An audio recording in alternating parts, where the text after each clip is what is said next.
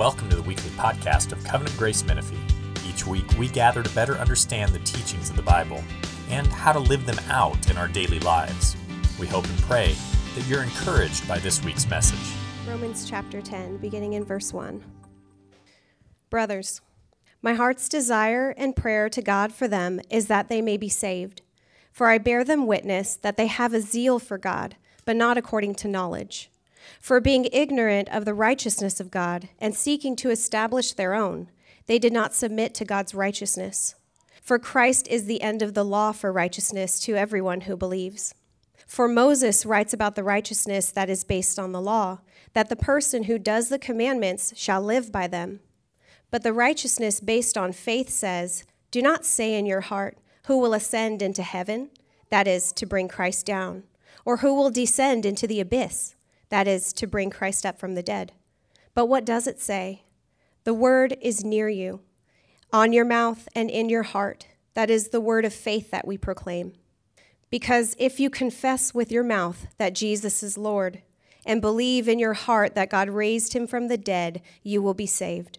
For with the heart one believes and is justified, and with the mouth one confesses and is saved. For the scripture says, Everyone who believes in him will not be put to shame. For there is no distinction between Jew and Greek, for the same Lord is Lord of all, bestowing his riches on all who call on him. For everyone who calls on the name of the Lord will be saved. How then will they call on him in whom they have not believed? And how are they to believe in him of whom they have never heard? And how are they to hear without someone preaching? And how are they to preach unless they are sent? As it is written, How beautiful are the feet of those who preach the good news. But they have not all obeyed the gospel. For Isaiah says, Lord, who has believed what he has heard from us? So, faith comes from hearing, and hearing through the word of Christ. But I ask, have they not heard? Indeed, they have. For their voice has gone out to all the earth, and their words to the ends of the world. But I ask, did Israel not understand? First, Moses says, I will make you jealous of those who are not a nation. With a foolish nation, I will make you angry. Then Isaiah is so bold as to say, I have been found by those who did not seek me. I have shown myself to those who did not ask for me. But of Israel, he says, all day long I have held out my hands to a disobedient and contrary people. This is the word of the Lord. As we get into your word, we pray that you would open our eyes and open our hearts to receive what you have for us here. And we're so thankful that you speak to us through your word, that you've not just left us with our own imaginations and our own thoughts, but you've actually spoken your truth to us in a written book that we can look at together and we can be alive to by your spirit. What a blessing, Lord. And we just, we gathered here as your children. We pray that you'd speak to us. We pray this in Jesus' name. And all God's people said, Amen. So we're in Romans 10, and uh, we're looking at the, the second half of it. So starting in verse 13. And um, it works out really great that this would come together. This work came together really well. And if you're like me, you need a reminder about your role in the mission of God. If you're like me, you need a reminder of that. We've been through a year that's very self focused, haven't we? Kind of insulated in our homes, thinking of our own needs, thinking of all the things we're deprived of, and places we can't go, and things we can't do. And we've become very kind of focused on ourselves. And uh, I'll just confess, I had a very uh, awkward moment with Paige and with Rebecca and Val when they first told me about the trip they were like, hey, we're going to go on a missions trip. We're going to go to Nicaragua. And I was like, oh, that's great. I'm like, I've been to Belize on vacation. That was really neat. And then they, they start talking some more about it. I'm like, yeah, you know, I don't know. I think it's going to be a lot hotter than Belize. And, you know, I was kind of talking like this. And, and Val goes really nicely. She says, Erick, it's a missions trip. And I was like, oh, yes, right. I remember those. You know what I mean? I was like, somehow I was thinking about like vacation or something. I think we've all gotten that way, haven't we? We've all kind of thought of ourselves and we've kind of thought of the things we want to do and stuff like that and have forgotten this mission. And so it's really great that we have this opportunity to be ministered to by them. And also in Romans 10 here, just to be reminded of our mission, guys, because at this point in history, the place God's put us, those of us who understand the gospel like we do, the most important thing for us right now would be for us to regain our missionary identity. We've been sent, guys. We've been sent with a mission. We're here for a reason. You know, we're here to make an impact. It, it, once we understand the gospel, which most of you do, any of you have been with us for a while, the point from there on is to take that gospel to the nations, take it to your neighbors, take it to the nations. We need to recover, guys, our missionary identity. We're a missionary people, we're exiles, we're here for a purpose. And this text is really great on that. And I'm just going to call this tonight as we go through it four maxims for missionaries. A maxim is a, a statement of truth. And I see four statements of truth that should really help us, whether you're going to go on a trip like they are, or whether you're going to minister to people in your neighborhood, or somewhere even locally. You're going to go down to the beach to evangelize, or you're going to, you know, like Dave does, go up to a camp and evangelize. Wherever you're going to do it, that we have here four maxims for missionaries. The first maxim and the first truth is no one believes the gospel without being told it. Okay? No one believes the gospel without being told it. It seems really common that Christians today assume that if we neglect the mission God's given us, that somehow He'll just do it for us. Okay? That's really common as you talk to Christians about it. But as we'll see in this text, that is not the case. God has designed His gospel mission to be done by human agents filled with the Holy Spirit. That's the way He's designed this is that his mission, his gospel mission, would be accomplished by human agents filled with the Holy Spirit. We saw in Romans 9 a couple weeks ago that God is sovereign in salvation, that God is ultimately the reason anyone comes to faith in Christ is because God had chosen for the foundation of the world and it empowered them to come. God is utterly sovereign in salvation. And then we also saw, in addition to that, that human beings are responsible. And so there was this tension that we were looking at a couple weeks ago that God is 100% sovereign in salvation, and yet human beings are 100% responsible for their rejection of Jesus. Both are true. We don't understand how both are true, but they're both true. We have something similar going on here in Romans 10. We see in Romans 9, God's sovereign. He will save those he chooses. And then we see in Romans 10, Romans 10 tells us that he'll only save them through the words of human agents like you and me. Okay? God has this plan, this plan to save people from every nation, but Romans 10 tells us that he only saves them through words of human agents like you and me. He does it through people, he does it through means. No one believes the gospel without being told it. Take a look at verse 13. For everyone who calls on the name of the Lord will be saved. How then will they call on him in whom they've never believed? And how will they believe in him whom they've never heard? And how will they hear without someone preaching? And how will they preach unless they are sent? One of the ways we tend to kind of comfort ourselves with our apathy about the mission, which creeps in very well. I mean, my story, you know, I don't like confessing publicly, things like that, but my story shows, guys, that we're all susceptible to this, this apathy that grows for God's mission. And one of the ways we comfort ourselves in that is we go, you know, God will just complete it for us if we don't do it.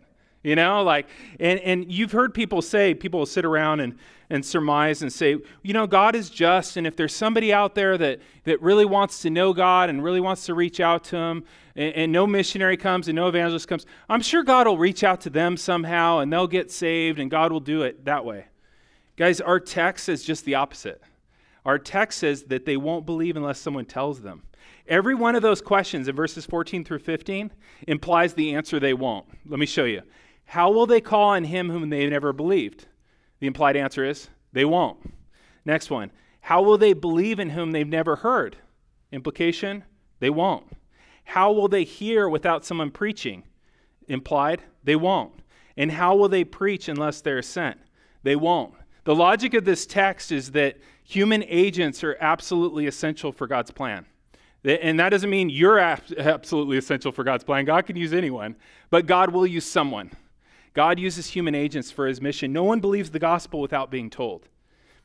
And you know, guys, Romans 1 actually told us what happens when there's people that don't have the gospel and they see the evidence for God in nature. What does it say they always do?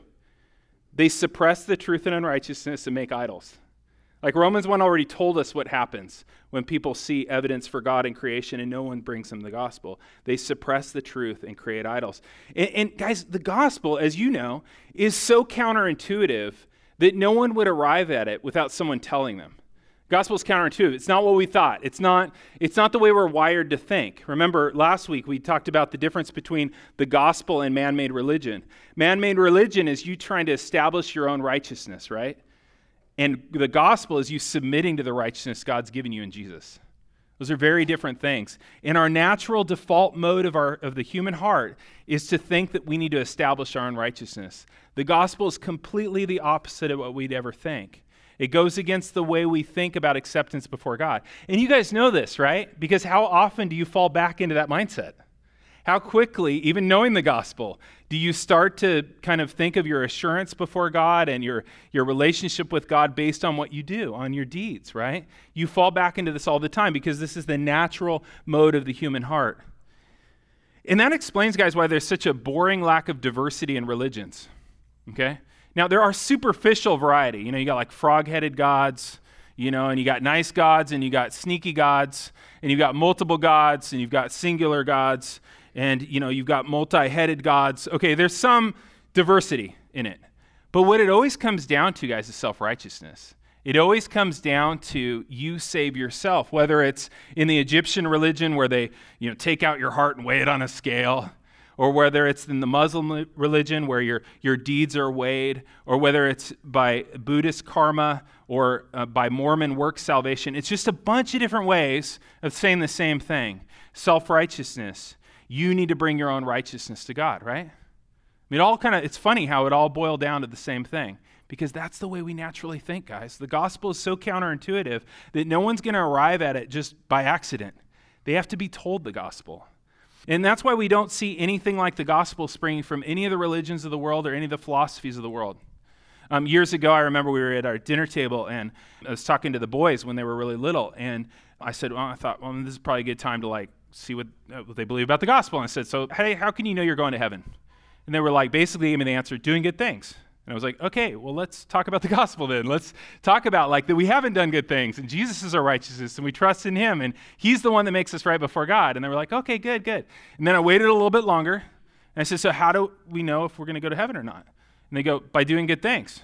And I was like, this is weird, you know? So did it again and we kept doing it. And finally I just said, you know, this isn't a cognitive problem. It's not that they can't remember something like this, right? This is a spiritual thing, right? This is a, a spiritual hindrance. This is the default mode of the human heart. And that's why, guys, no one believes the gospel without being told it. The gospel is so counterintuitive. And there's a lot of people in this world that do not have access to the gospel right now. There's a good way to think about this called people groups. Have you guys heard of the idea of people groups? It's a group of people within which there's a similar language and geography and stuff like that so that they could speak to one another and the gospel could travel within that sphere, okay? That nobody'd have to go outside of a language, outside some significant barrier. So there's all these people groups. There's about 17,400 of them or something like that. People groups. And then there's unreached people groups. These are groups of people in which there's less than 2% Christians. And the idea is, is that, you know, if there's less than 2% Christians, it's going to be very hard for that group to evangelize the rest. So those are called unreached people groups. And um, our missionary, Lorian, she's on furlough right now. She's going to visit us in the fall, but she's actually uh, a missionary in the Middle East. She's doing translation work for a group that does not have the Bible. They're a legit unreached people group in the Middle East. She'll be talking to us in a couple of months. Danny here, who's a he's a professor at CBU. He's do, doing a documentary on an interesting unreached people group, which is deaf immigrants. So it's a, an unreached people group. So there's certain barriers that you know you need a certain amount of gospel influence into there for the gospel to spread. And so there's these unreached people groups. There are about 17,400 people groups, and 7,400 of them are unreached. And they're all different sizes and stuff. But guys, that's our mission, right? That's our mission. When Jesus, who is our master, our leader, when he said in Matthew 28, all authority in heaven and on earth has been given to me. Go therefore and make disciples of all nations, ethne, which means basically a people group, not necessarily a political nation, but groups of people. Go, therefore, and make disciples of all nations, baptizing them in the name of the Father, and the Son, and the Holy Spirit, teaching them to observe all that I've commanded you. And behold, I am with you always, even to the end of the age. And so, our mission is that as a church, as the church, is to bring the gospel to every people group. And here's an interesting thing to think about that. In Matthew 24, Jesus said this, and this gospel of the kingdom will be proclaimed throughout the whole world as a testimony to all nations, all ethne, all people groups, and then the end will come. So Jesus actually said, when this mission is accomplished, he will return. Isn't that amazing? So missions is about the glory of God, missions is about a love for our neighbor, and missions is also about how would you like Jesus to return? Like all those things fit into the same thing. And of course, guys, there's still people in every reached people group that have not heard the gospel. There's people all around you that have not heard the gospel. And you say, well, how is that possible? It's possible. Those of you who have shared the gospel, many of you, know that you often will talk to people and they're like, I've never heard it like that before. Now, whether they have or not, who knows? But the Spirit finally opened their eyes in such a way that they heard it. You know, there's hearing it and hearing it, you know? But there's a lot of people in our area that have not heard the gospel. They do not understand the way of salvation. There's a lot of people that think of evangelicals as a voting block. When they hear evangelical, they think voting block, but they don't know what the evangel is. The word evangel means gospel. So these are the gospel people. Oh, yeah, I know. They're the ones for vote for this or that. No, no, no, no, no. The gospel people have the gospel. Do you know what the gospel is? Right? That's a job that we need to do. That's something for us to do in this community is to make sure all the people around us at least know the message of the gospel, right? Think about your neighbors and think of how many of them, well, first of all, think of how many of them go to church. It's a very small number, probably, when you think about it. And now that we're at four o'clock, you can kind of watch, you know, you like sit around the neighborhood and see who's leaving tonight. Um, so it's probably a very small number. And then out of those people that don't, like how many of those people actually know the gospel message that you know? It's probably quite small. That's our mission. That's your mission. That's your mission of your family. That's our mission as a church. If you guys have ever wondered like what you're doing here, that's what you're here to do. That's our mission, guys. And I know in our age and stuff, there's a lot of talk about kind of the emptiness of modern life, and people tend to feel real empty and they feel, tend to feel like, why are they here? It's probably because the mission has been drained out of your life. You know, this is something that gives you a purpose, it gives you something to do. This is what we're here to do. And so if we drain our lives of the mission, we are going to feel pretty empty. Because there's only so many like carne asada burritos you can have, you know? There's only so many trips to the beach. And there's a point at which you go like, what am I here for? You're here for the mission. And it's such a privilege. And I don't want to water down, there's a controversy about this. I don't want to water down the term missionary, but I also don't want to let us off the hook either, you know? Because a missionary that goes to another nation is a different thing than us. But guys, we're all missionaries. We're all here with a mission because you've been sent. Jesus said that to his disciples just as the Father sent me, I send you. You've been sent. You're here, sent here. You have a mission. It's the Great Commission that I read. And you know what's really cool? You're at the ends of the earth in Jerusalem and Judea and Samaria and the ends of the earth. From Jerusalem's perspective, you are at the ends of the earth. And so, what do you think, like in the first century, they would have thought Christians at the end of the earth out here would be doing? They'd be carrying on the mission, right? But we've gotten kind of comfortable and we've kind of thought like that we're not on the mission field when we are. And so the question would be I mean, you sound like a missionary. If you're sent, you have a mission, and you're at the ends of the earth, you sound like a missionary. And so the question is how faithful are we in being missionaries? Are you regularly praying? How many people are you praying regularly would receive Christ? People in your own vicinity. Like, how often are you actively trying to get the gospel to them? So it would be to live missionally. We have to recover that, guys, especially right now. You guys might feel like your whole culture is crumbling around you. Like, what should we do? This is what you should do. this is the thing. This is the mission. This is even a better time to do it. So, first maxim is no one believes the gospel without being told. Second one is your scars for the mission are beautiful. We tend to want to avoid this, and I know when I bring up evangelism, it's something that kind of gets people nervous because there's costs, right? There's awkwardness, you know, there's relationships. It's, it's not easy. Anyone that tells you like evangelism tells a piece of cake, it's probably they have the gift of it. But for the rest of us, it's, it's hard. And so we think about the costs, we think about the difficulty, and we tend to want to avoid those costs, not knowing that those scars that you get from the mission are beautiful. Take a look at verse 15. He says, As it is written, beautiful are the feet of those who preach the good news. Beautiful are the feet. Isn't that interesting? Why pick feet? Beautiful are the feet of those. You think it'd be the mouth or something, right? Beautiful are the feet of those who bring the good news. People in our area care a lot about their feet. Is that true? Yes, people are big on their feet. Did you realize that? People really care about, even in a pandemic. I mean, I remember last year at this time when you weren't really supposed to be inside or doing these things. There were people in parking lots under tarps, and there were people working on sweaty feet in the parking lot. Yeah, that'd be a bad job, wouldn't it? People care about their feet, right? They care about the beauty of their feet. I was just thinking about, Paul says here that people who preach the gospel has beautiful feet, and I was just wondering, like, what do you think Paul's feet look like? You ever thought about it? No?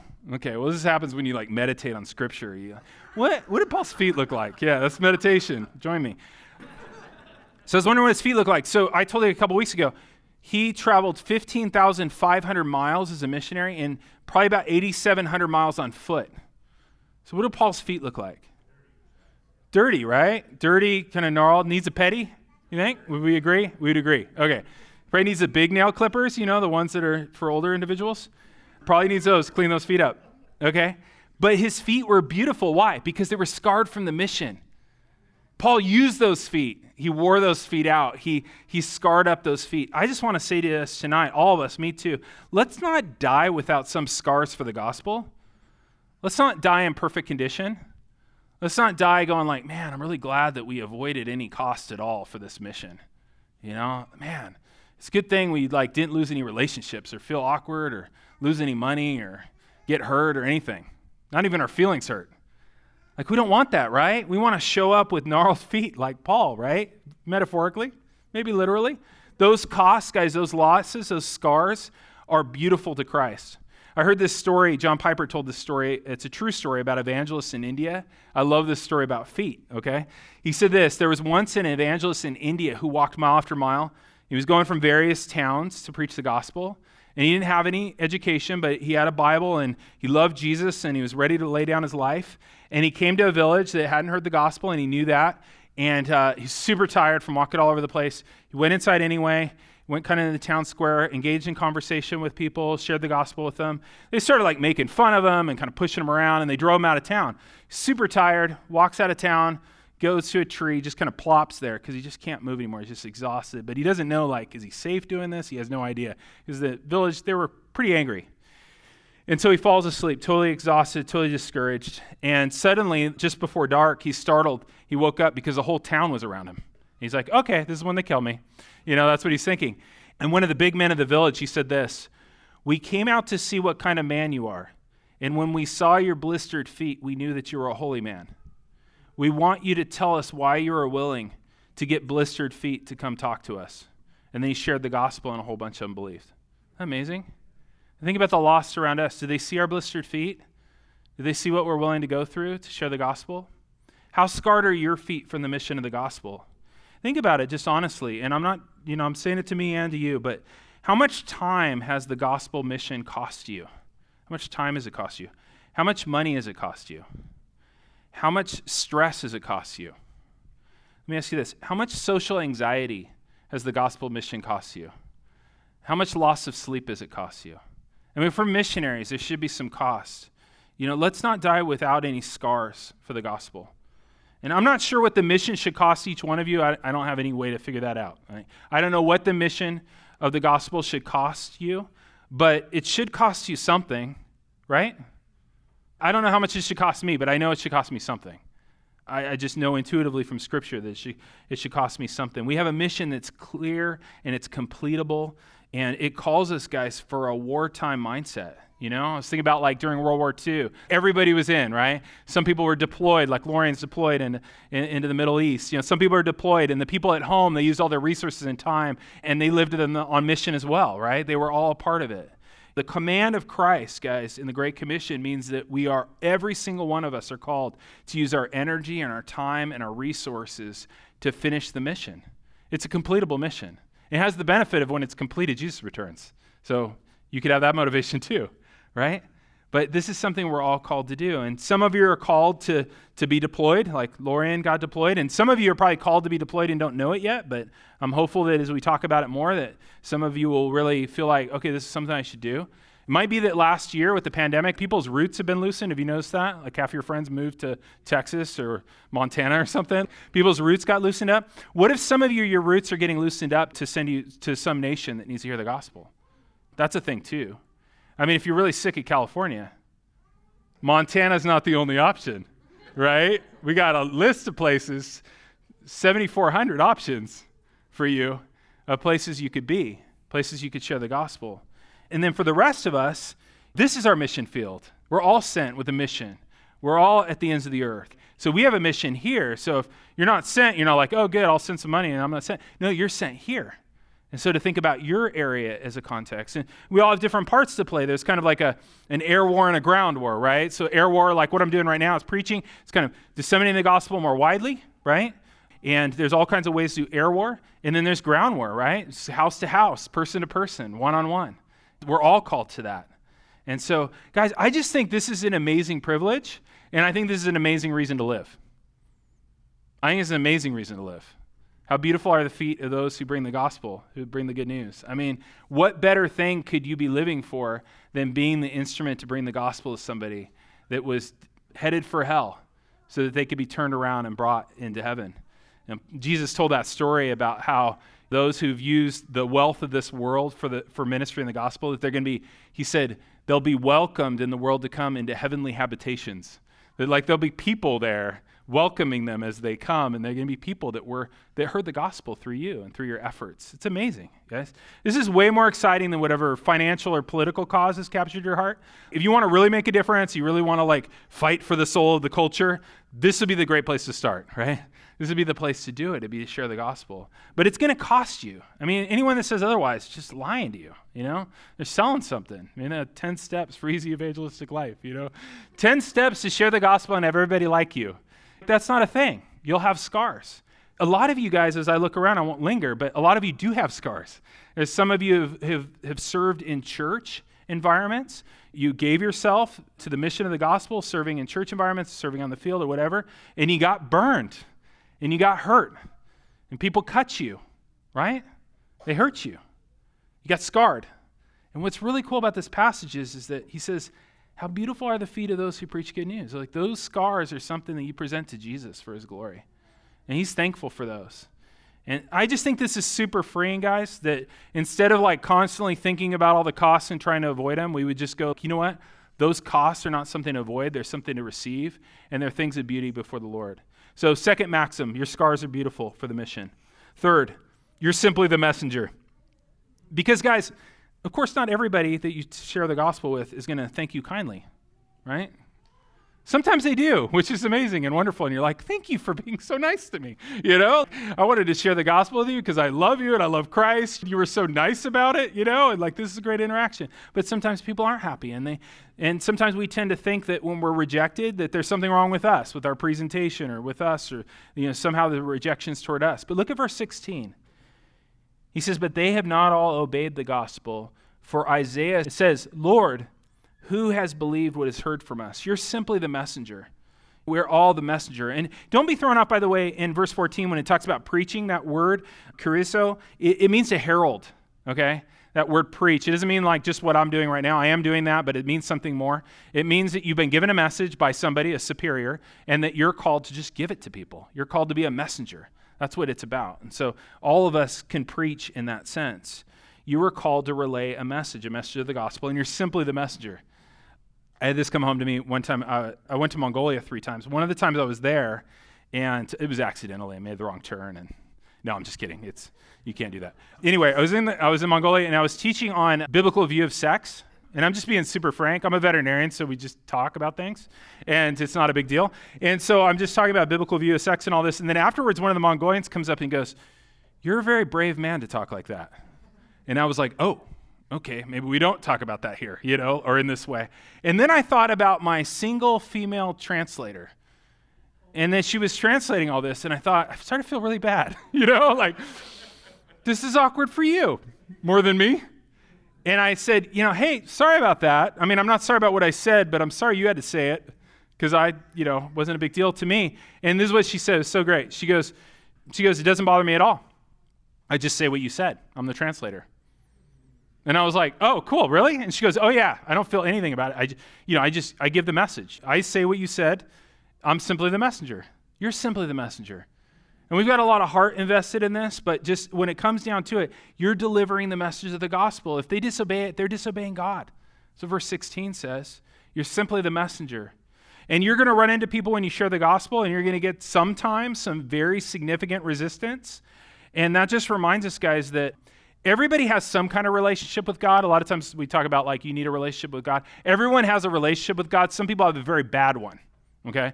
Some people have made God their enemy and they've not been redeemed and made right with God. They have a relationship with God, but it's a very bad one. It's one of resistance, it's a one of enmity towards God. And when you share the gospel with people like that, people that are very entrenched in their rejection of God, you're going to get some pretty strong reactions. but you're simply the messenger. I think it's super freeing to realize you're simply the messenger. Paul, in this day, when he wrote this, most of Israel in Paul's day was entrenched in their rejection of the Messiah. Most of them had heard the gospel. That's what Paul says here. Listen to verse 18. But I ask, have they heard? Indeed, they have, for their voice has gone out through the whole earth, and their words to the ends of the world. But I ask, did Israel not understand? First, Moses says, I will make you jealous of those who are not a nation, and a foolish nation I'll make you angry. Then Isaiah is so bold as to say, I have been found by those who did not seek me. I have shown myself to those who did not ask for me. But of Israel, he says, all day long I've held out my hands to a disobedient and contrary people. We're going to get to the jealousy part. It's super cool. We're going to do it next week, though. But notice here in this text, that what Paul's saying is he's saying that, that Israel had heard. The, the quote in verse 16 is actually a quote from Isaiah 53, that, that passage that Paige read earlier. It's a quote of Isaiah 53. Has anyone responded to our message or have they heard what we have said? Um, verse 16, I'll read it for you. It says, But they have not all obeyed the gospel, for Isaiah says, Lord, who has believed what they have heard from us? That's the beginning of Isaiah 53. And you guys heard Isaiah 53. It's written 700 years before Jesus came, and it not only gives a very graphic description of the cross, but it also unpacks the meaning of the cross. It's actually a very incredibly powerful passage about justification by faith. And I mean, it's amazing. It's the whole gospel right there. They've had that message, right? They had that message. For 700 years before Jesus came, they had that message. And Paul asks in verse 18, he says, Have they not heard? And his answer is, Indeed they have. Israel in Paul's day had heard the gospel through Isaiah 53, through the message of Jesus when he walked around on their own soil and produced miracles and showed himself who he was, and he got resurrected on their own soil. And then through the preaching of the church. They had heard and they disobeyed the gospel call. Their reaction to Paul could be super severe, too. You guys read about that in Acts? You know, he would come to a town and he always got like one speaking engagement, right? He could go because he was a teacher of of the uh, Torah. He could show up in a synagogue and it'd be like, hey, you want me to teach? And they're like, oh, yeah, that'd be great.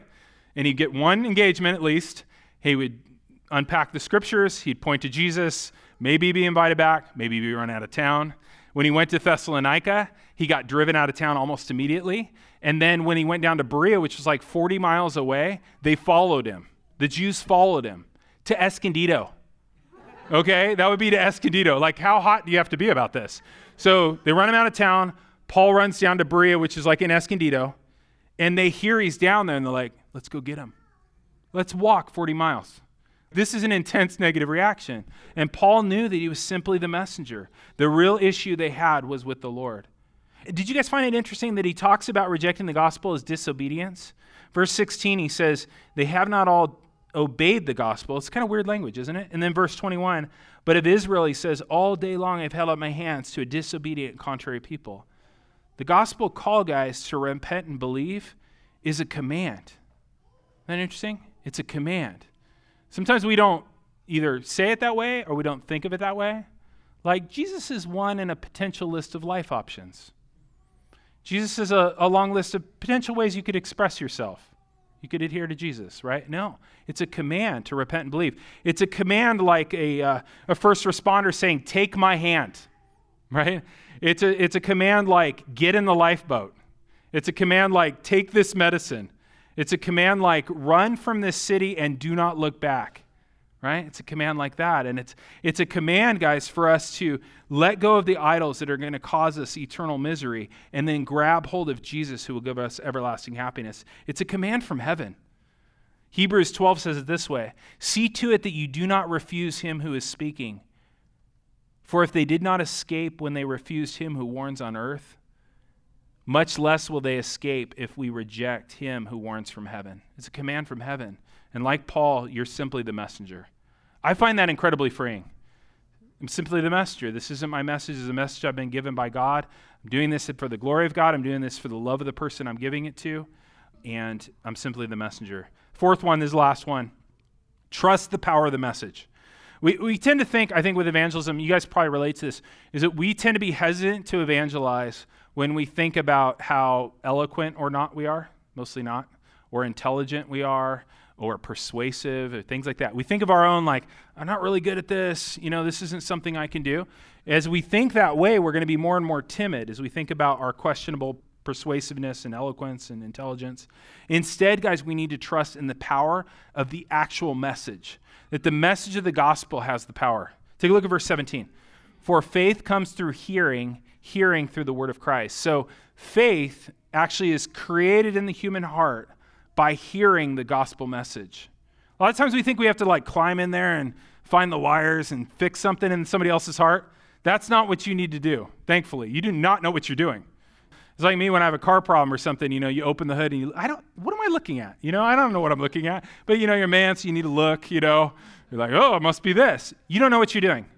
Your job is to give the gospel, right? And trust in the power of the gospel message which means that we should always have a list of people we're praying would receive the gospel, and we should be always looking for a way that we can give them that gospel message. And so there's a couple ways you could do that. You could do that through conversations. I think that's the most intimidating, probably, option. That's not the only option, though. We can give gospel books to people. We can send them audio messages, you know, that are real clear gospel presentations. We can give them tracts. Those still exist and are not a bad idea at all people might like be like, "Wow, paper. What is this?" You know, uh, it might be intriguing. We can give them Bibles. I kind of like giving people individual books of the Bible, so you can get just Luke or something instead of going like, "Here you go," and they start in Leviticus, which you can get Christ from any book, but it would be maybe quicker to to get them in the book of Luke or John or somewhere that's more straightforward right off the bat. And then they can delve into the gospel in Leviticus later, which is really there and quite nice. A few books that I like. This one uh, I've used a bunch. It's Tim Keller's book, Encounters with Jesus. This is a cool gospel book because what it does is it's it's Jesus meeting a bunch of different people. A bunch of different people meet Jesus, different types of people. And I've used this several times where I've said, hey, you know, read the first, second chapter and we'll discuss it. And that way you don't feel like you have to preach a sermon to them, you know? Let the book do it. Say, hey, let's meet up, let's discuss. You can do that with the Bible. It's a great way to do it. Gospel of Luke is really good. Gospel of John is awesome too. Gospel of John starts a little difficult. We don't realize how difficult it is, but it's super theological in the first chapter, which probably would be fine. But Luke starts with a, a narrative they would understand a little bit better right off the bat. You could ask them, hey, why don't you read a couple chapters of this? We'll discuss it. And maybe ask questions like, what kind of person does Jesus seem like? Does Jesus seem like the kind of person you could trust? Does he seem like the kind of person you'd want to follow? and get into that and then get into the gospel itself and ask them. Let them ask their questions, you know, hear their thoughts. Could be a great way to do it. So you give them an audio message, give them, you know, a book of the Bible, give them another book and just say, "Hey, let's meet up and talk." And I just want to hear your thoughts and answer your questions. And don't be afraid of that because you've got like tons of people that you could get your questions answered from if you don't know what it is. You can always say, "I don't know." Let me check. People respect that. They prefer that to you making something up on the spot. Like, you know what? I'm not sure. Let me check. They're not going to be like, oh, this Christianity thing has to be false. You don't know everything about it. Nobody's going to do that, right? Nobody's going to do that. And you know a lot more than you think you do. So, our whole goal, guys, would be that they would hear and understand the gospel message because the gospel message, empowered by the Spirit, has all the power needed to change their heart. Remember Romans 1:16, I am not ashamed of the gospel, for it is the power of God for salvation to all who believe. And Peter gives this really cool image, too, of the gospel being like a seed you know, a seed doesn't look powerful or anything, but if put in the right place, it grows into a huge plant. And the gospel is like that, right? That the gospel is something that we give them, and maybe it doesn't look like it has a whole lot of power in their lives or anything, but all we need is the Spirit to water that and just grow that into eternal life. You know, if they hear it and it's implanted, it could take on a life of their own, like in Inception. The seed that we plant in this man's mind may change everything, right? Totally. Okay. Our role, guys, is simply to spread the seed, to give it to people, to give them the gospel. It is the power of salvation. It's not our intellect, not our eloquence, not our persuasiveness. You don't have to make anyone believe. Look at verse 17 again. For faith comes by hearing, hearing through the word of Christ. Freeing, isn't it? Isn't that great? We could do that. We could give them the message of the gospel.